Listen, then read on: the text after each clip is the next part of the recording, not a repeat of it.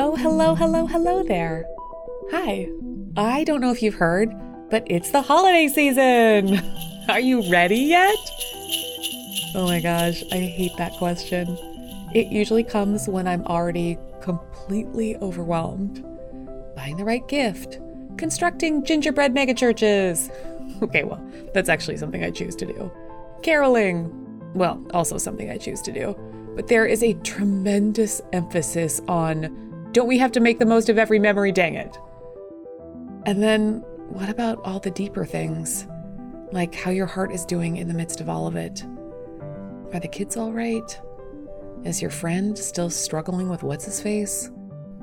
How can we not, I don't know, alienate the in laws again this year? Or how do we manage our first holiday or fourth or twelfth without that person we miss so much? This season of Christmas seems to be the ultimate challenge to the human spirit.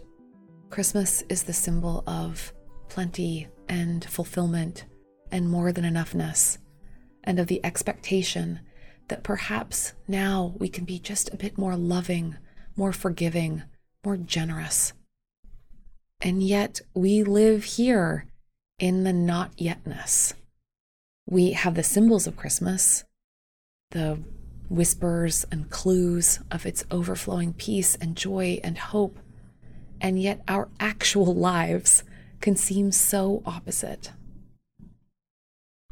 I'm Kate Bowler, and today I thought we would do just something a little bit different here on the Everything Happens podcast.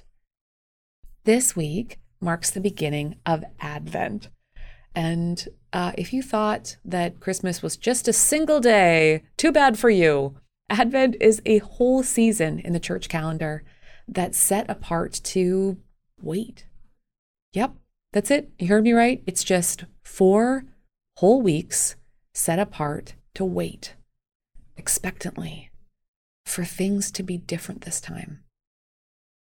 For Christmas, the day of Jesus' birth, to break in and disrupt our normal lives. So maybe this Advent, the world can suck just a little less. And I can't believe I put those words together in the same sentence. But that's exactly what we're hoping for for reality to be a little less terrible, for the run up to Christmas Day to be less chaotic or rushed, and feel more holy, more healing, more moving up to the center of a feeling of awe and wonder that we get to be here to witness to that little baby being born. This year, we're going to walk through the season of Advent together, and it is not too late to join the Everything Happens Project obsession with Advent. We made this absolutely enormous, completely free Advent devotional. It's basically like a free ebook that you can get online that you can download on my website. So again, totally free. You just go to katebowler.com slash advent. And it's just a little something to orient this time and place in the calendar. It's a set of daily reflections and little scripture verses and orienting questions. And it is not supposed to be just the feeling of bad homework. It is a moment that's designed to help us pause so that this Christmas might not only be marked by the hustle and the bustle of capitalism and chaos, but maybe one that's just set apart to wait together, to hold our breath in unison as we wait for God to put things right. My hope and prayer is that this little Advent devotional will be a way for you and me to make the very act of waiting holy as we anticipate Jesus' birth together. May we experience the stubborn hope of Christmas, joy in the midst of sorrow, a love that knows no bounds, and a transcendent peace amidst a world on fire. Jesus cannot be born soon enough. So let's mark a little time together. And I thought maybe I might read for you today's entry from the Advent devotional. All right? So here goes. My son Zach helps me light the candles on the Advent wreath each Sunday. It's a tradition created by a German pastor in the 19th century as a way to teach kids about the coming of Christ. We flick off the fluorescent lamp in our living room and let the darkness sink in. The tradition dates back to 1833 in Hamburg, Germany. Johann Heinrich Wichern opened the Rough House, which sheltered orphaned and neglected children. And every night of Advent, he told them stories, prayed, and lit a candle. To accommodate the candles, a wheel shaped chandelier was built, around which evergreens were twined. Visitors and supporters were impressed by this display and the custom spread, but those who imitated it reduced it in size to four candles, one for each week of Advent.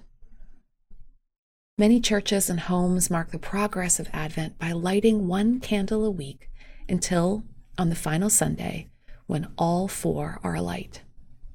Three of these candles are purple or violet, penitential colors, while the one lit on the third Sunday, Gaudete Sunday, is the pink of rejoicing. After Christmas, these candles are often replaced with white ones. The candles represent the coming of Jesus, the light of the world, and it was once customary for someone named John or Joan to be the first to light them, because John the Baptist at the River Jordan was the first to see the fire of divinity in Jesus. John 1 29 to 34. And John the Evangelist began his gospel by referring to Jesus as the light. John 1 1 to 5. The wreath is an ancient symbol of victory, while the greenery represents the everlasting life. As I explain the practice all over again to my still very wiggly nine year old, I am struck by the contrast of light and dark during the Advent season in particular.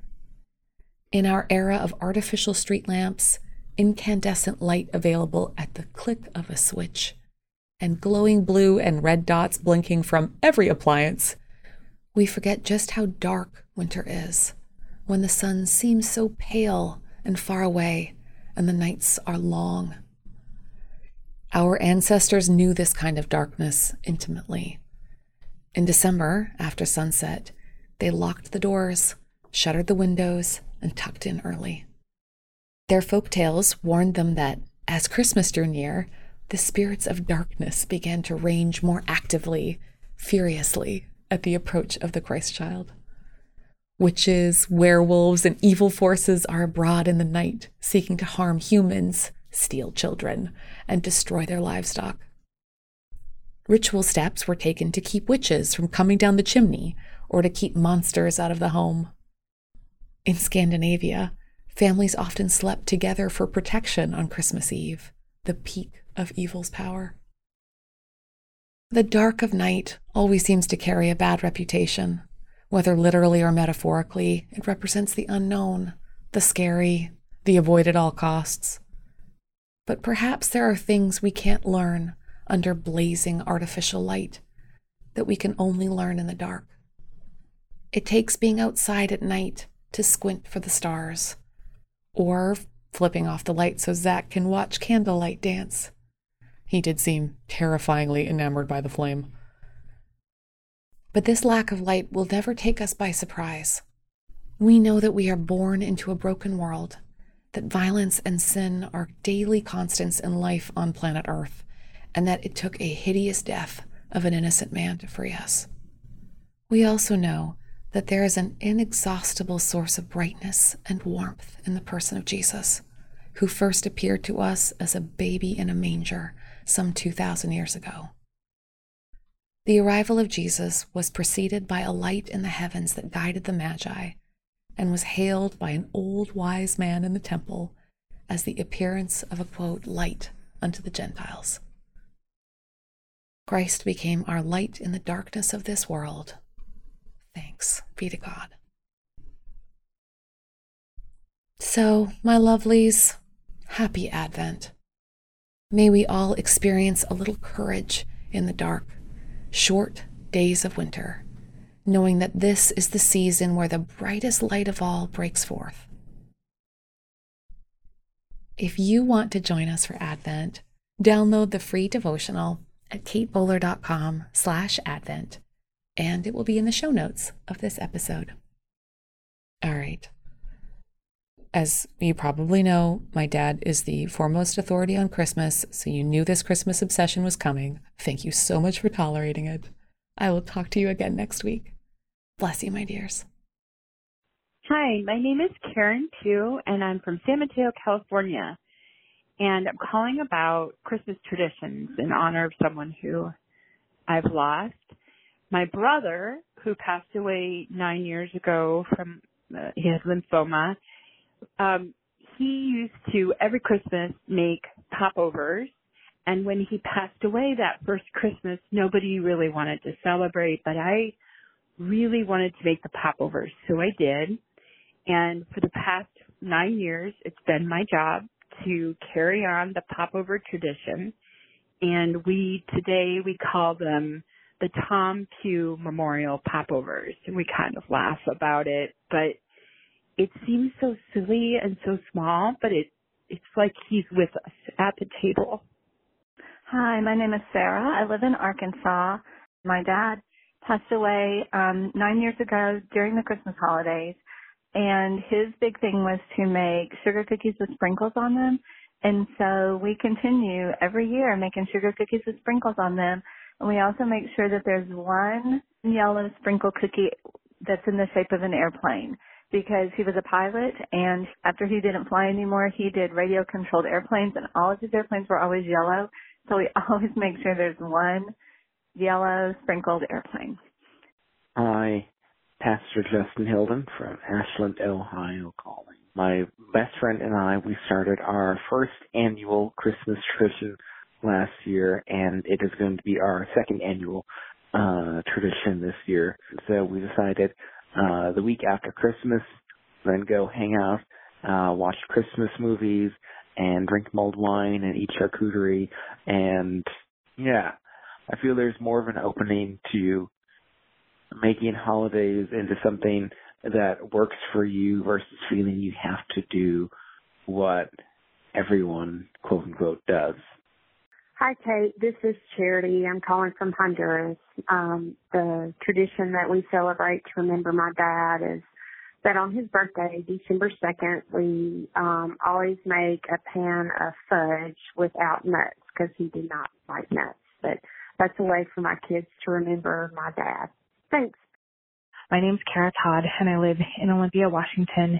And about 10 years ago, um, just as my husband and I started dating, um, his family uh, lost his older sister um, in a devastating way to um, undiagnosed ovarian cancer. She was supposed to get married right before Christmas and had an aneurysm in October and passed away right around Thanksgiving. And so it's it's pretty devastating um, to his family. So that Christmas, he decided that instead of putting decorations on his Christmas tree, he um, would put pictures on his tree, and so he called it the family tree. The other thing that he did was instead of having a star or an angel on top, he um, he put on top of the Christmas tree the Santa hat um, that she had purchased and had planned to have all of the groomsmen wear at the rehearsal dinner. But every Christmas, when we get out the tree um, and we just continue to add pictures of our family members um, and we have very few decorations, um, but the pictures from our family and that tree topper of the, um, of the Santa hat is something every Christmas that we, um, that we do to remember her and to remember all the loved ones that we've lost, um, in the last decade. And some of our most precious times have been when our son um, was itty bitty and have him put, uh, that, um, that hat on the tree helps us connect him to um, the people who've gone before us and helps him him know um, his place in our family. Hi, this is Carol Porter calling from Morganton. And my husband George died a few years ago, and every year we would pick out something special from this fancy catalog, Sundance catalog, Robert Redford's catalog. And every year I would get him something, he would get me something. So every year I still buy myself something from him from Sundance or somewhere, but it's always a great gift. and George gives me a, a present every year, and that's my that's one of my happy traditions. Hi, my name is Amy, and I'm calling from Ontario, Canada. My mom Gloria passed away in a tragic car accident 15 years ago, and it happened just a few weeks before Christmas. We always had a very big breakfast Christmas morning, and I like to have the same things that she had on our table now. And I cannot go without my potato scones with my bacon and eggs, and it transports me right back to my childhood when I eat it with my own family. I also play our favorite Christmas music. Dolly Parton and John Denver's Christmas albums were always playing, Music seems to be a very sacred space where memories flow together and tether my heart to hers in a very special way over the holidays. It's wonderful. Here's to being messy and beautifully human together. Hi, my name is Lily Crowder. I live in Newberg, Oregon. This is my second holiday season after losing my 15 year old son and navigating this year feels a lot different than last year. I think last year I woke up on Thanksgiving morning and just stared out into space and cried most of the day away and my family just sat with me and we cried together and so that was comforting and by the end of the day we rallied and made a few of my son's favorite dishes and one of them was the last dish that he actually cooked, which was macaroni and cheese. So that's what I made. And that was just a way that I could actively grieve and celebrate him. And Christmas, that will have a whole different challenge of its own. I think this will be the first year. Last year I couldn't touch any ornaments or even look at the stockings, but this year I'm going to hang up all four of my kids' stockings and um, we will let the day bring with it whatever it is, whether they're tears or laughter. I think it's just learning how to say yes to all of it. Thank you. A really special thank you to our generous partners who make this work possible Lilly Endowment, the Duke Endowment, Duke Divinity School, and Leadership Education. And to my wonderful team, Jessica Ritchie, Harriet Putman, Gwen Higginbotham, Brenda Thompson, Keith Weston, Jeb, and Sammy. Thank you. And I would love to hear what you thought about this episode. Would you do me a favor and leave a review on Apple Podcasts? It really, really means a lot to us when we get to hear what we do well and also might even do better. You can also leave us a voicemail, and who knows, we might even be able to use your voice on the air. Call us at 919 322 8731. All right, lovelies. I'll talk to you next week. But in the meantime, come find me online at Kate C. Bowler. This is Everything Happens with me, Kate Bowler.